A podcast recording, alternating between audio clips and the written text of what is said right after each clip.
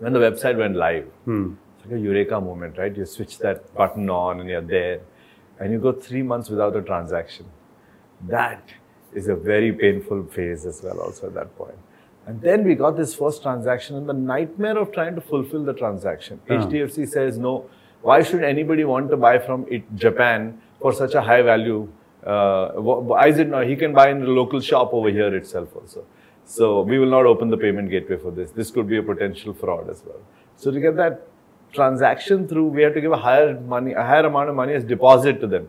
Saying if there's a fraud, we'll take care of it. Because you speak to a customer, you can figure out, Yeah, you know, whether yeah. he wants to go through. Yeah. And the, and they had um, I think a ten thousand rupee or a fifty thousand rupee lock on it, saying not about that, no transaction allowed on this. Blue Dart for courier. Why would anybody want to buy jewelry online? To try and convince all those guys, and you know when you, it doesn't happen in one day. And so a few weeks later, and you keep thinking to yourself, am I like taking something on which is Just insurmountable. yeah, Hmm. which uh, the, you know, the infrastructure is just not there, and we have to create. We have to create payment gateways for high value. We have to create courier services for Oh, yeah. jewelry as well.